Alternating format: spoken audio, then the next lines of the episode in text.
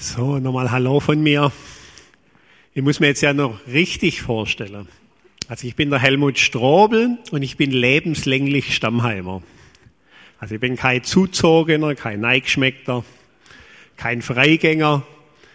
Und ich freue mich ganz arg, dass ihr heute hier sein darf und ich hoffe, dass alle der schwäbischen Sprache hier mächtig sind, dass ihr mir, das ist immer, ein Gospelforum ist eine sehr internationale Gemeinde. Und wenn ich ins Mikro gehe, dann kriegen, dann kriegen alle Übersetzer immer eine Gänsehaut, weil die dann immer nicht wissen, wenn ich von einer Druckerze schwätze, wie, wie übersetzt man jetzt eine Druckerze auf Französisch oder was weiß ich, wenn ich mit schwäbischen Fachbegriffe komme.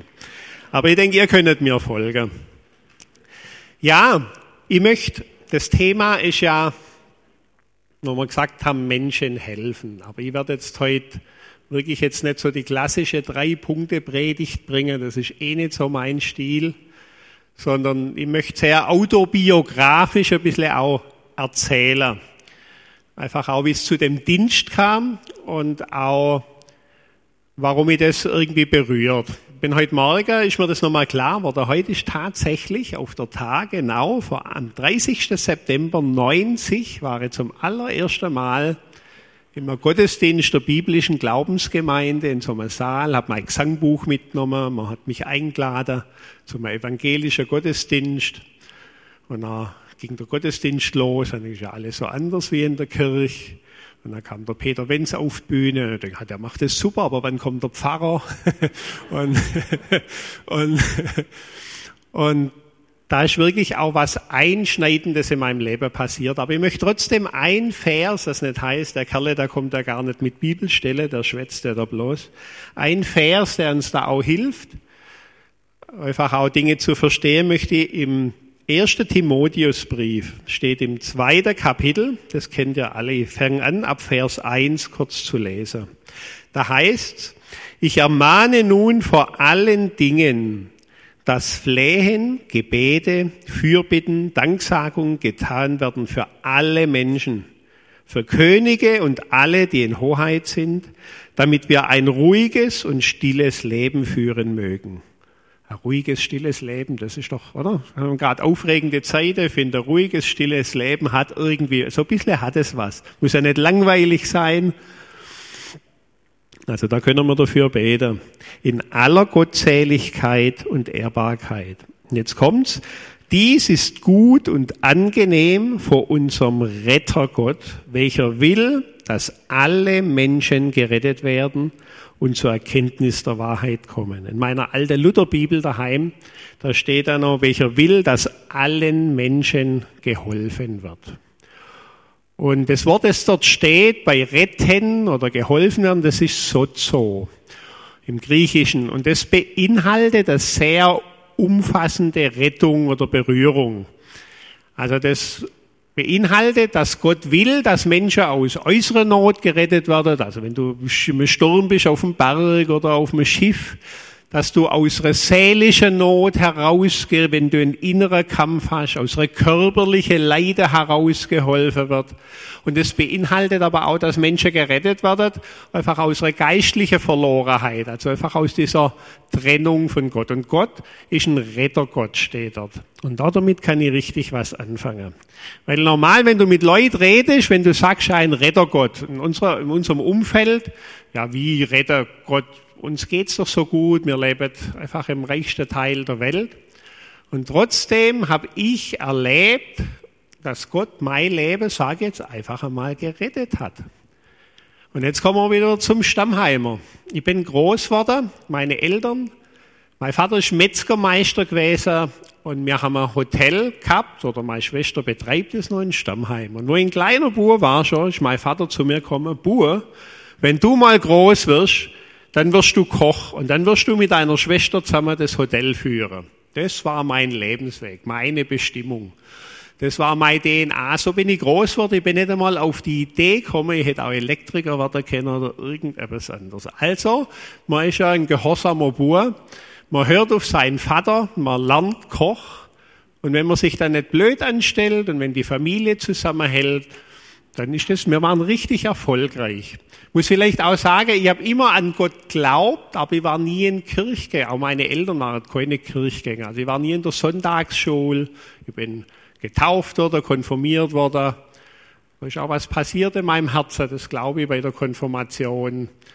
Aber ich habe niemand kann, der irgendwie sein Leben irgendwie so geführt hat mit Gott, dass es ansprechend gewesen wäre. Ich habe auch nie Zweifel gehabt, dass ich und der liebe Gott ein Problem bin. Ich bin ja schließlich kein Bankräuber und irgendwo hat man seine eigene Moral.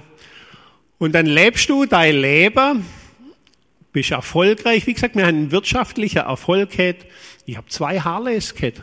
Warum zwei? Weil eine ungern allein in der Garage steht. Also was ist besser wie eine neue Harley, eine alte Harley? War meine Leidenschaft. Mein Vater hat einen großen Mercedes gehabt, meine Schwester hat einen Porsche gefahren. Und der Einzige, der alle Fahrzeuge gefahren ist, das war ich. Und so gesehen hat's mir an nichts gefehlt. Mir hat's an nichts gefehlt, aber wir haben alle ganz arg schaffen müssen. Es war sechs Tage, 70 Stunden Woche, sage ich jetzt mal zum Teil. Und es war einfach der Traum meines Vaters, der aus ärmlichen Verhältnissen kam, der lang in Gefangenschaft war, der wirklich arm war. Für ihn war das größte ein eigenes Geschäft. Und das hat er auf mich projiziert. Und irgendwann bin ich dann einmal, und ich bin ja gut damit gefahren. Eben, du bist grüßt worden auf der Straße. Hallo, Herr Strobel. Der Strobel hat man kennen, den kennen wir zum Teil heute noch. Aber, aber in meinem Inneren war einfach eine große, große Leere. Und ich habe irgendwie gemerkt, ich bin damals, eben vor 28 Jahren, war ich genau 28. Freut mich, hier sind auch viele junge Menschen.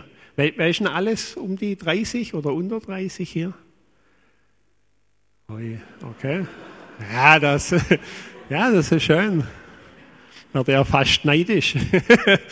Das war doch, war doch erst vorgestern mal. Also,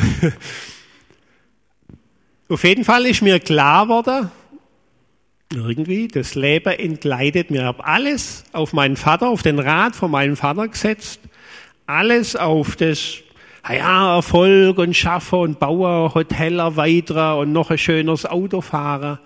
Aber mein eigentlicher Wunsch, sage ich jetzt einmal, ein schönes Leben zu führen, auch eine Familie zu haben. Ich habe Sehnsucht nach Familie, ist doch eigentlich irgendwie normal. Dieser Traum, der ist einfach geplatzt. Da gab es die große Jugendliebe mal und es ist zerbrochen an dem Geschäft, weil man halt immer geschafft hat. Und der Vater immer, ja, weitermachen und andere Kinder, andere Mütter haben auch schöne Kinder. Das war so der Ratschlag fürs Leben. Und da war einfach eben auch ein Schmerz. Da war wirklich ein Schmerz und eine Leere. Und dann hat sich's begeben und da war ich schon irgendwie eine Eltern mal mit Gott geschwätzt. Also beten nennt man das, glaube ich, wenn man mit Gott schwätzt.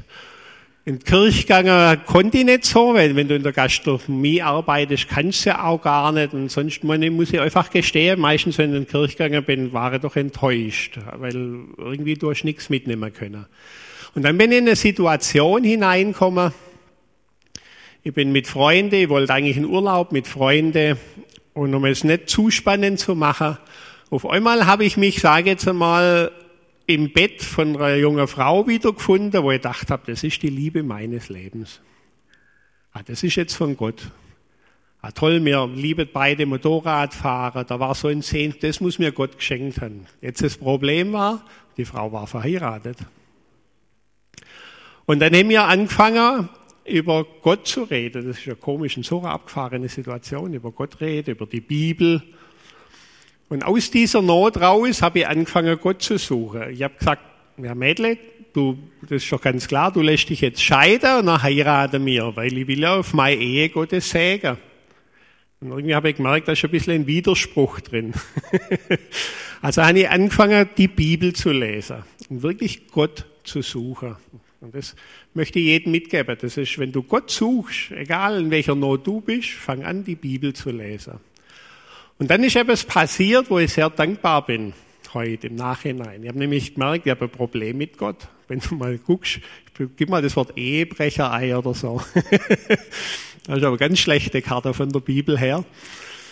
Und ich habe gemerkt, oh, ich habe jetzt ein richtiges Problem mit Gott. Also vorher war noch irgendwie alles in Ordnung. Ich denke, ich bin doch ein rechter Kerle irgendwo. Und jetzt habe ich gemerkt, ich habe ein richtiges Problem mit Gott. Und so bin ich dann, ich muss da auch jetzt ein bisschen abkürzen, aber das war wichtig mit dieser, sage jetzt einmal, mit dieser Sündererkenntnis, weil das ist ja schon, das steht ja dann im Raum. Also wie entscheide ich mich? Also will ich, mache ich jetzt Gott recht oder wie, wo ist der Weg? Ich würde so gern mit einer Frau zusammenbleiben und ich will es Gott recht machen, wo ist der Ausweg? Und so bin ich übers Telefonbuch, nachdem ich bei meinem Pfarrer war, der war total überfordert, nichts gegen Pfarrer. Aber der war total überfordert, was ich eigentlich von ihm will. Da kommt ein Geschäftsmann zu ihm mit dieser Not. Und er war total, er konnte mir keinen geistlichen Rat geben. Und übers Telefonbuch bin ich dann eben in die Gemeinde gekommen, wo ich jetzt bin. Da stand biblische Glaubensgemeinde. Ich denke, die müssen sich doch in der Bibel auskennen. Oder? Sollte man doch annehmen. Und die haben mir dann, Gott sei Dank, gesagt, dass es so nicht geht irgendwie. Und das hat was einfach in meinem Herzen gemacht. Und dann habe ich zum ersten Mal, und das ist der Schlüsselmoment, der eigentlich hinter allem steht, ich habe zum ersten Mal, habe ich dann verstanden, warum Jesus gestorben ist. Weil ich nämlich gemerkt habe, Mensch, Kerle, eigentlich hätte ich, wenn du in der Bibel guckt hast, ich hätte Tod verdient. Das war ja auch schlüssig. Ich kann doch nicht, ich kann doch nicht in eine Ehe einbrechen, kann doch nicht eine Ehe zerstören und dann erwarten, wenn ich dann heirate, dass dann Gottes Segen kommt und mein, also das war ja irgendwie schlüssig. Und dann war eben dieses Wissen, ich habe es mit Gott verscherzt und eigentlich hätte ich der Tod verdient. Und dann habe ich zum allerersten Mal das Evangelium verstanden, dass Jesus genau deshalb gestorben ist, dass ich weiterleben kann. Also das war, also das ist für mich heute noch das Größte. für mich heute noch das Größte, dass Gott mich in dieser Not, wo ich da war, gerettet hat. Also, dass ich habe sein Evangelium, dass ich seine Liebe habe verstanden können. Und das hat mein Leben total natürlich jetzt auf den Kopf gestellt. Und wenn du, wenn du die Bibel sagt ja, dass die Güte Gottes es ist, das Erleben der Güte Gottes, die den Menschen verändert. Und das hat aber einen Prozess in Gang gesetzt. Und ich möchte nochmal eine Bibelstelle erleben. Ich habe das damals vielleicht noch nicht so kapiert. Es gibt, es gibt eine Bibelstelle, im 2. Timotheus steht es. Im 2. Timotheus, im ersten Kapitel, Vers 9. Da heißt, Gott hat uns errettet und berufen mit heiligem Ruf nicht nach unseren Werken, sondern nach seinem eigenen Vorsatz und der Gnade, die uns in Christus Jesus vor ewigen Zeiten gegeben wurde. Also Gott ruft Menschen raus. Wenn du Jesus, ich weiß jetzt nicht, wie deine Geschichte ist, vielleicht hast, jeder hier vielleicht hat ja auch eine andere Geschichte. Aber was mein Herz berührt und was auch die Grundlage ist, sage jetzt einmal, um der Motor auch herauszugehen, auch diese Liebe zu erwidern, das weiterzugeben, auch auf Menschen zuzugehen, ihnen zu dienen, ist wirklich auch diese, ich sage jetzt schon, diese Offenbarung, und das musst du mal auf der Zunge zergehen lassen, dass du, nicht nur ich, sondern auch du, dass du berufen bist von Gott, gekannt bist von Gott und du bist berufen nicht nach irgendwelche Werke. Gott beruft Menschen nicht, weil sie alles richtig gemacht haben. Ich weiß nicht, vielleicht kommst ja du aus einem richtig frommen Elternhaus und du hast nie Kaugummi geklaut oder irgend sowas. Das gesteht dir alles zu, du hast nie gelogen und im Prinzip vielleicht einmal, einmal, wo man dich gefragt hat, ob du lügst, hast du gelogen. Gott beruft Menschen nicht nach irgendwelche Werbe, nach irgendwelche Werke, sondern nach, nach seinem Vorsatz und nach seiner Gnade. Und das, das macht was mit mir. Als Stammheimer weiß man, da ist ein Gefängnis und da sind Leute drin, die haben Vorsätze, ist ein Untersuchungsgefängnis, denn muss man es erst noch nachweisen. Die haben vorsätzliche Straftaten mit Überlegung und Planung. Und jetzt stell dir mal vor, dass du hier sitzen kannst. Wenn du weißt, du bist ein Kind Gottes, dann hat es mit dem Vorsatz Gottes zu tun. Gott hat sich eine halbe Ewigkeit über dich und mich Gedanken gemacht und er denkt, ha, so will ich den Kerl haben. Aus dem mache ich einen richtigen Schwab. Und aus dir mache ich das und sel. Das und sel. Ihr versteht das schon.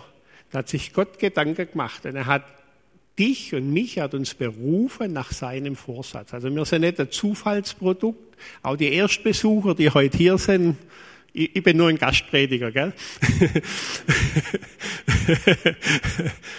Niemand ist zufällig heute hier und hört auch, einfach auch die Botschaft. Und das, also, das musst du mal zergehen lassen, dass du von, dass du Gott so saumäßig wichtig bist. Also die Frage, die Denise hat mich ja vorbereitet. Die Denise hat gesagt, die dritte Frage wäre gewesen, was bewegt dein Herz? Und das habe ich heute Morgen, ich habe es wirklich gedacht, das, das ist, was mein Herz bewegt, dass es da oben, dass es bei siebeneinhalb Milliarden Menschen, die es gibt, einen Gott gibt, der dich und mich kennt und sieht. Der dich und mich versteht und für den ich wichtig bin. Aber nicht nur ich bin für ihn wichtig, auch du bist für ihn. Musst du dir mal vorstellen, das musst du dir geben, oder? Das geht ja fast nicht. Aber wir dürfen ja auch Gott nicht irgendwie begrenzen. Ich bin einmal, wo ich frisch gläubig war, da war ich enthusiastisch, ein bisschen bin ich ja heute auch noch, bin ich zu meiner leiblichen Schwester gegangen. Die ist noch immer ein bisschen reserviert. Für die war das ganz schlimm, dass ich da auf einmal da in so eine Gemeinde gegangen bin. Also die hat Gefühl, denkt, da hat ihr jemand der Bruder weggenommen. Und dann erzähle ich der, wie ich auf eine, ich, ich bin in Stadtnei, habe da war ein Konzert und ich habe einen Parkplatz gekriegt. Jetzt sage ich meiner Schwester, stell dir vor, Ursel, ich habe betet und ich habe einen Parkplatz gekriegt. Na, stell die sich, die ist zehn Jahre älter wie ich, stell die sich vor mir auf. Sagt Helmut, glaubst du im Ernst, Gott hat nichts Besseres zum Do, als dir einen Parkplatz geben? und einfach so viel zum Thema Gebet und ich will euch sagen, aber das bewegt mein Herz. Natürlich hat Gott noch mehr zum tun, aber das ist ja nicht begrenzt. Aber das begeistert mich, das, das begeistert mich, dass Gott mich sieht. Ich stehe hier und predige euch an, ohne Theologiestudium, man ihr höre zu. Und Gott kann mich gebrauchen, einfach auch Menschen von der Liebe Gottes einfach auch zu erzählen. Das fasziniert mich. Und das ist wirklich etwas auch, was mich umtreibt, warum ich gern dem Herrn dienen, das ist etwas, was mein Leben auch umkrempelt hat. Wo dann daheim um in der Situation, du bist jetzt in einem Familienbetrieb, der Simon Lieb, du kommst aus einer Bäckerfamilie wahrscheinlich. Das ist ja so eine Sache, weißt, wenn du in einem Familienbetrieb groß wirst und du liebst deine Familie, du hast einen Erfolg und das ist ja alles schön und gut. Aber auf einmal habe ich gemerkt, Mensch, das ist gar nicht mein Weg und was soll ich jetzt da? Und ich bin so dankbar, dass Gott mir aber auch da die Kraft gegeben hat, wirklich auch mit meinem Vater eben zu reden, zu brechen. Also das, das war richtig ein Prozess, auch wo Gott zu mir geredet hat, dass ich zu meinem Vater habe gehen können und gesagt, du Vater, ich muss sagen, Gott hat von mir andere Berufung, als dieses Geschäft zu führen. Ich habe meinem Vater das Herz gebrochen. Das war richtig hart. Das war ein richtig harter Prozess. Und ich bin aber im Nachhinein einfach auch so dankbar. Ich möchte euch da auch, das auch als ein Beispiel geben. Ihr seid ja auch junge Menschen. Manchmal, ich, ich weiß nicht, wo jeder steht in seinem Weg mit Gott. Aber ich stehe ja heute hier, 28 oder von dem Punkt 25 Jahre später und möchte sagen, dass es sich lohnt, wenn du der Eindruck hast, Gott will dich in was Neues hineinführen, dass Gott wirklich was für dich hat, dann wird sich Gott auch zu dir stellen. Ich will ganz ehrlich sein, was mir über 20 Jahre lang eine Last war in meinem Herzen, war, dass wenn ich jetzt weggehe von dem Geschäft und eine Bibelschule mache und anfange Gott zu dienen, dass mein, dass das Geschäft von meiner Familie der Bach geht und ich bin schuld. Genau so hat es mal ausgesehen. Elling sagt, der ist ja blöd, der ist jetzt in einer Sekte drin. Sind das Jehova? Nee, ich glaube nicht, das muss was anderes sein.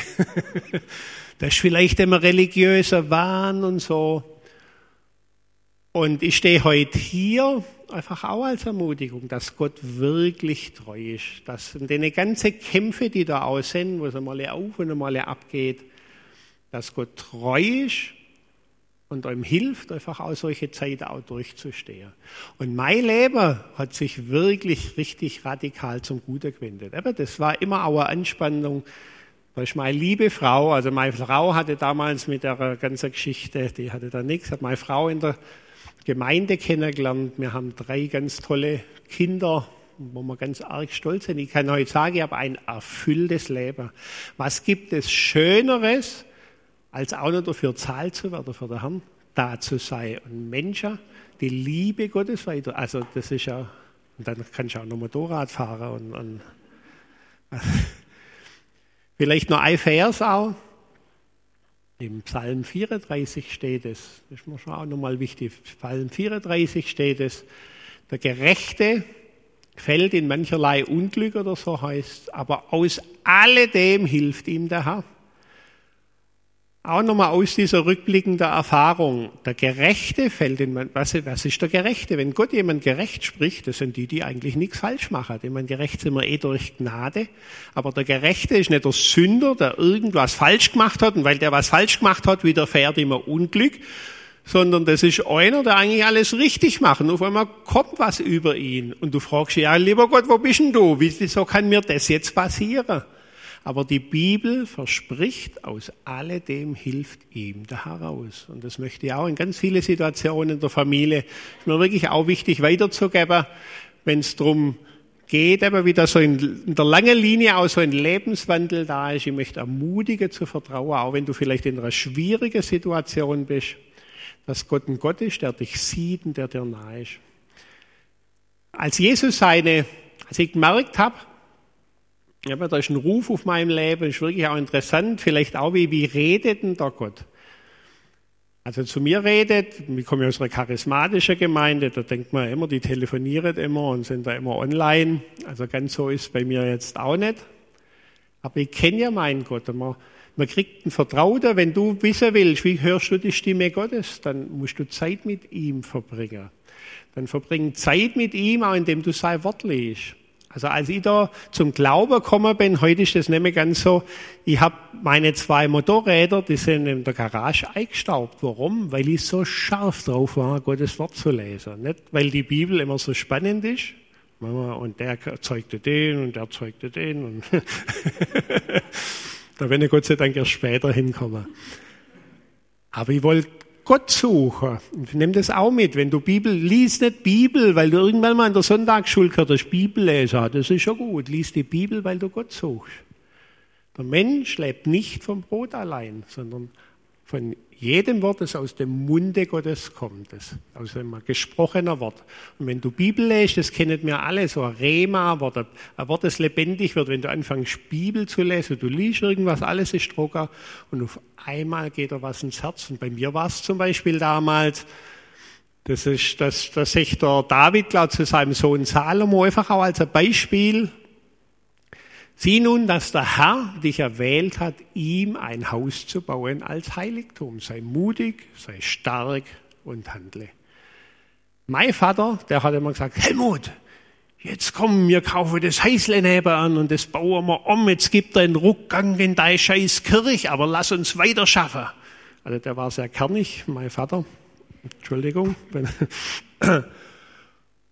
Und ich habe gemerkt, es zerreißt mich. Also der wollte auch ein Haus bauen, der wollte, dass wir das Hotel erweitern und einen Haufen Schulden aufnehmen. Eben, ich war ja noch jung, die kann ich ja dann alle abzahlen. Ne?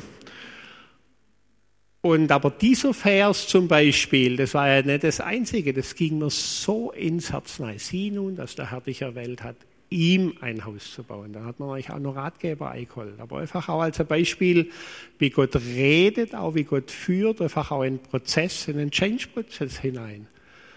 Und das ist das Beste, was mir passieren konnte, dass ich da einfach auch eine klare Sache auch mit meinen Eltern gemacht habe. Ja, und dann war jetzt natürlich der Wunsch da, jetzt stehst du da, jetzt willst du Gott dienen und was hast du gelernt? Du hast nichts rechts gelernt, außer Koch.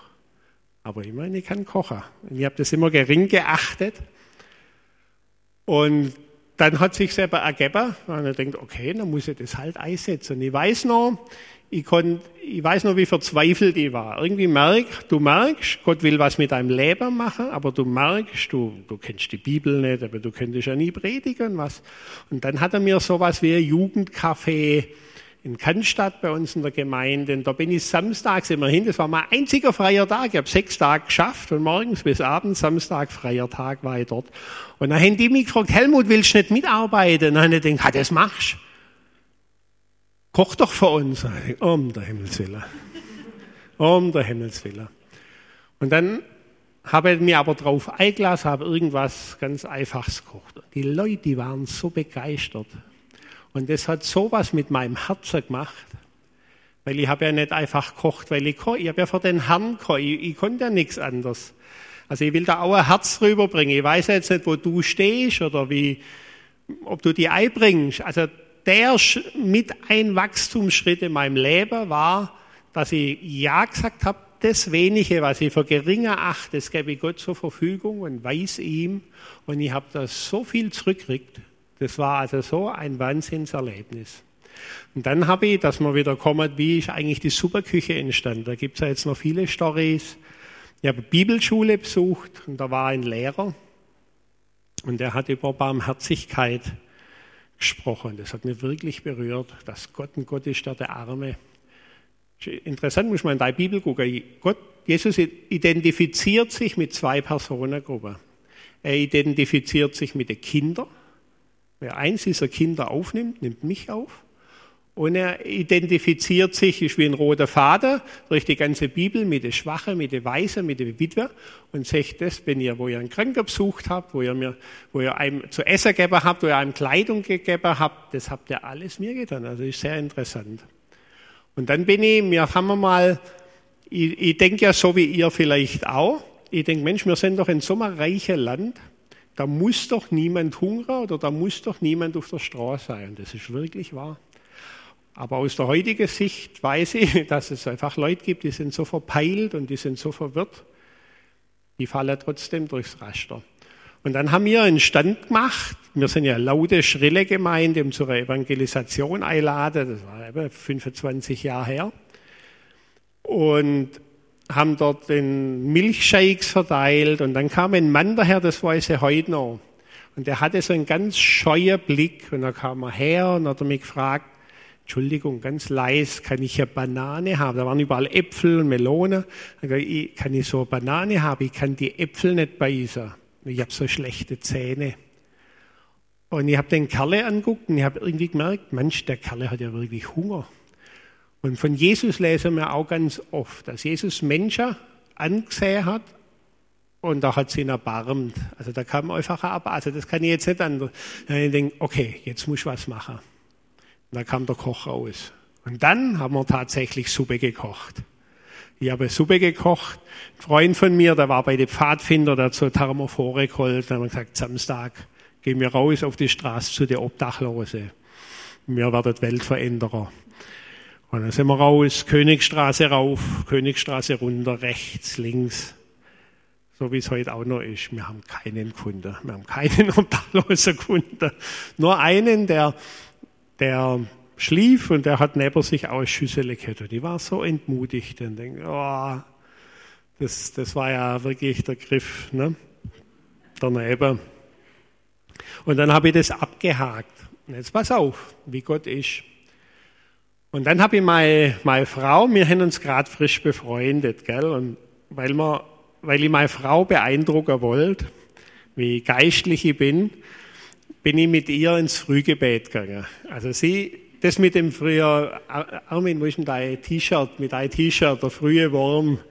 Meine Frau ist eine Frühaufsteherin, jetzt ich gar nicht. Also bis zu dem Zeitpunkt konnte ich mir nicht vorstellen, wie man um sechs ins Frühgebet gehen kann. Aber was macht man nicht alles, um eine Frau zu beeindrucken? Und da sind wir in einer Freitagsfrühgebetsstunde, die ganz klein war. Also da war nicht der Peter oder so, sondern das war ein prophetischer Bruder, ein älterer Bruder, der genauso schwäbisch schwätzt wie ich, höchstens noch mehr, ein bisschen breiter. Und den habe ich nur so vom Sehen kennt und da sind wir nein, jetzt pass auf, und das ist wirklich interessant. Und dann kommt er zu mir und sagt, ha, du Helmut, das ist ja interessant, dass du kommst von dir, habe ich heute Nacht träumt. Ich denke, ja, aber hallo. Ich habe träumt, ich bin da durch die Stadt gegangen und da war so dunkel. Und dann habe ich wohl Licht gesehen, genau so hat er es erzählt, dann habe ich wohl Licht gesehen, dann habe ich gedacht, da gehst du noch. Und da habe ich dann dich gesehen mit ein paar anderen Leuten und ihr habt mit Töpfe rumhantiert. Und dort war das Wohlgefallen Gottes. Und da ging das Bild weiter. Und bei mir war das dann Busch, irgendwie so Busch. da hab ich ins Telefon, das war Freitagabend, dann haben wir unseren Hauskreis angerufen. Am nächsten Tag sind wir dann auf die Straße mit Suppe. Und da gab es noch ein bisschen Vorgeschichte. Vorher hat mir, wir haben ein Straße-Evangelisationsteam und die haben mir gesagt, du Helmut, wenn du mal wieder mit Suppe raus willst, wir wissen jetzt, wo Leute sind. Und zwar gab es an der oberen Königstraße beim Salamander, an dem Eck, an der Unterführung, war wirklich früher der Hauptdrogerumschlagplatz so in Stuttgart. Und da sind wir dorthin, meine Frau hat die Gitarre mitgenommen, der Herr regiert, gell, das war so uns. Wir haben ein, zwei Lieder gespielt und auf einmal sind ein ganzer Haufen von alle Seiten sind Leute gekommen, also schwerst Drogenabhängige, die haben, da hat's der Barn, wie die Leute zum Teil ausgesehen haben.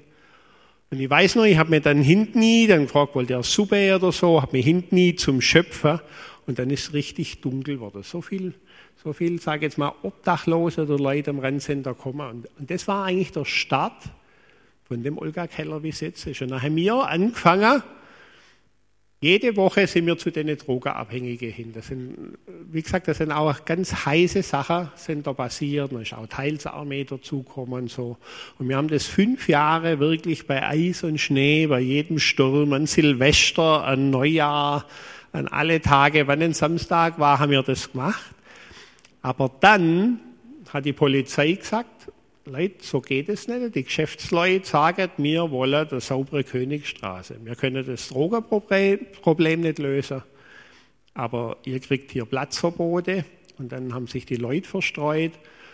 Und dann konnten wir diese Menschen nicht mehr erreichen. Also du kannst dann, wir sind dann zwar mit unserer Suppe gekommen, aber dann sind auch ein paar Leute gekommen, die freudige Suppe entgegengenommen haben, nachdem wir gesungen haben. Aber es ging eben nicht mehr weiter. Und aus dem Punkt heraus, dann haben wir wieder gebetet, haben gesagt, ja, wie geht's denn jetzt weiter? Und in der Zeit, ein paar Jahre vorher, wurde auch die Vesperkirche angefangen hier in Stuttgart. Hat, glaube auch, wann waren das, 93 in mir angefangen? Nee. Wie auch immer. Und ich weiß noch, damals dann auch zu Gott gesagt, also lieber Gott, wenn ihr Kirche hättet, der das genauso machen. Aber wir haben halt keine Kirche gehabt und du hast keine Räumlichkeiten gehabt. Und dann haben wir gebetet, wir haben gefastet und gleichzeitig haben sie in der Olga-Gemeinde, meine Frau hat da einen Draht hin, haben sie da aber auch gebetet und gefastet. Da waren sie irgendwo auch im Schlüsselpunkt, wie es weitergeht. Und dann fiel meiner Frau ein, weil sie da ihre Jugend verbracht hat. In der Olga-Gemeinde gibt es im Keller eine riesengroße Küche. Wirklich Wahnsinn. Mit Kippradpfannen und allem. Und dann haben wir gesagt, da fragen wir mal, ob wir rein dürfen. Und es war ein, im Nachhinein ein riesen Politikum. Also wir durften tatsächlich, nein, haben dann aber erfahren, ein Jahr oder zwei Jahre vorher wollte eine junge Frau was Ähnliches machen, dann hat man zu ihr gesagt, nee, bei uns macht man sowas nicht. So, wir sind eine anständige Kirche, ich weiß es nicht. Und dann haben wir neue Leute eingeladen, jetzt pass auf, das ist auch der Hammer. Da kommen, also in unseren Olga-Keller kommen heute so 80 bis 100 Leute jede Woche, eigentlich seit vielen Jahren. Und dann haben wir gesagt, okay, jetzt fangen wir dort an. Das war im April, also im April waren es 20 Jahre. Und dann kam beim ersten Olga Keller, erst kam niemand. Stell dir mal vor, du stehst zusammen und es kommt über Stunden niemand. Dann haben wir gesagt, jetzt müssen wir ausschwärmen, Leute einladen. Und dann haben unsere Mitarbeiter haben dann Leute hereingenötigt. Also der, wo ein bisschen hungrig oder ein bisschen unkultiviert ausgesehen hat irgendwie, will jetzt nicht was zum Essen. Und dann kam tatsächlich nur einer, den wir von der Straße kennt haben, dem haben wir ein Zettel in die Hand gedrückt. Die Zeit geht fort, aber ein bisschen darf ich noch, gell, oder? Ihr, ihr, ihr schlaft noch nicht.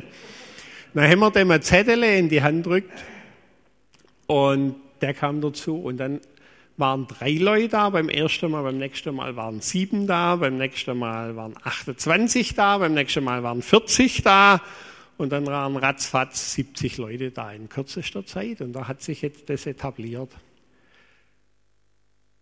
So viel zu dem Werdegang. Und das ist wirklich, das ist interessant, wie sich Gott stellt. Ich möchte jetzt einfach noch mal ein paar Sachen sagen, was ich gelernt habe, jetzt auch rückblickend, was wir alle mitnehmen können. Es gibt ja Menschen helfen, da denkst du auch, ja, wie hilft man denen jetzt auch weiter? Und das ist schon Problematik. Und das Gute ist, also da hat mir Gott auch eine Bodenständigkeit gegeben. Wir haben ja immer noch einen Sozialstaat. Und wo Gott mir geholfen hat, damit ich auch in den Jahren zum Beispiel nicht von der ganzen Not, die jetzt da ist, dass man übermannt wird, da hat er wirklich mal zu mir gesagt, in der Apostelgeschichte steht es, Gold und Silber habe ich nicht, aber was ich habe, gebe ich dir. Und es gibt manchmal, da kommt einer, oh, ich brauche Wohnung und ich brauche Arbeit und ich brauche das und ich habe keine Wohnung, ich habe keine Arbeit, aber was ich habe, das gebe ich dir. Und was ich habe, ist ein guter Draht zu Gott. Also ich habe Glaube, ich habe Hoffnung und ich weiß, dass es da einen Gott gibt, der einfach der gern ein Rettergott, der gern einfach auch Menschen hilft. Und das ist eigentlich einfach auch die Basis, einfach auch von dem Ganzen, dass wir immer im Rahmen auch von Angenommenheit einfach auch den Menschen die beste Botschaft der Welt geben. Und vielleicht auch nochmal eben zur super Küche, aber wir, wir machen wirklich, wir geben uns wirklich Mühe, einen schönen Rahmen zu geben. Und das kann aber jeder von uns auch. Also das ist vielleicht auch eine Botschaft. Das Essen, Liebe, auch die Liebe Gottes geht wirklich durch den Magen. Und was ich früher für gering geschätzt habe, aber dass ich kochen kann, das denke ich heute plus. Und jetzt muss ich echt einen Sprung machen, weil ich könnte ja noch so viel weiterreden.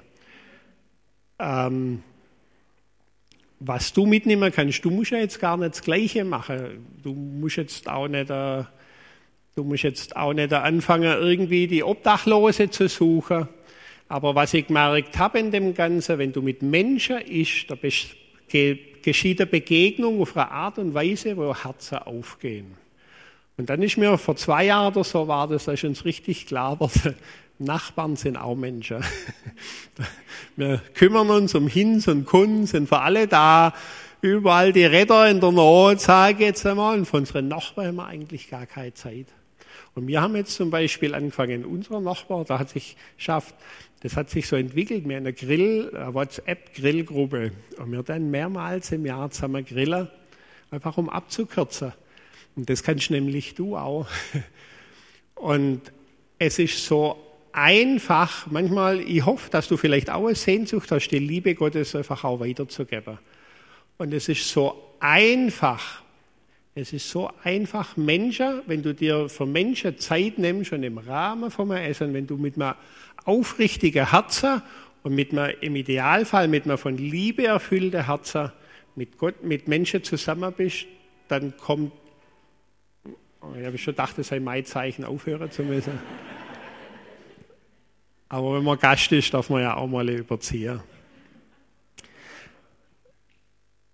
Das möchte ich euch mitgeben. Es ist so einfach, der Schlüssel von unserem Dienst ist eigentlich Zuwendung, dass du dir einfach die Zeit nimmst und jemand Aufmerksamkeit schenkst. Und in deinem Herzen weißt, egal was mein Gegenüber hat, mein Schatz, in der Bibel heißt Sprüche 22,2, reich und arm kommen zusammen, wer sie alle gemacht hat, ist der Herr. Und da geht es nicht, nicht reich und arm, nicht um materielle Sachen in erster Linie, sondern wir haben einen Schatz. Wenn du Jesus kennst, hast du einen Schatz. Du, das ist ein Schatz, weil du eine Ressource hast, zu der du immer gehen kannst. Du kannst dir immer diese Liebe, diese Annahme holen. Du hast immer Hoffnung. Du weißt immer, wo du mit deinen Sorgen hingehst. Du weißt immer, wenn du bitten kannst, wenn du eine Not hast. Wo meinem Sohn einmal mit einer Kügelespistole ins Auge geschossen wurde, ich habe Angst gehabt, der verliert sein Auge. Aber Gott war da. Gott war da und das, ich bin mit dem Motorrad bei 40 Grad mit einer kaputten Zündung stehen geblieben. Die tut einen Schlag und dann denke ich, oh Heiland, was machst du jetzt? Warum kommt das über mich? Aber mein Freund hatte eine Ersatzzündung dabei. es war es waren Punkte im Leben, Els, wo du nicht weiter gewusst hast, aber Gott hat geholfen. Und diese Botschaft, das, wir sind eine lebendige Hoffnung, so will ich vielleicht jetzt ausschließen. Nimm das mit. Wir sind dazu bestimmt, eine lebendige Hoffnung zu sein. Und wir können das weitergeben. Und ich möchte ermutigen, dass du dich darauf eilest. Jetzt muss ich echt einen Punkt machen. Vielen Dank. Amen.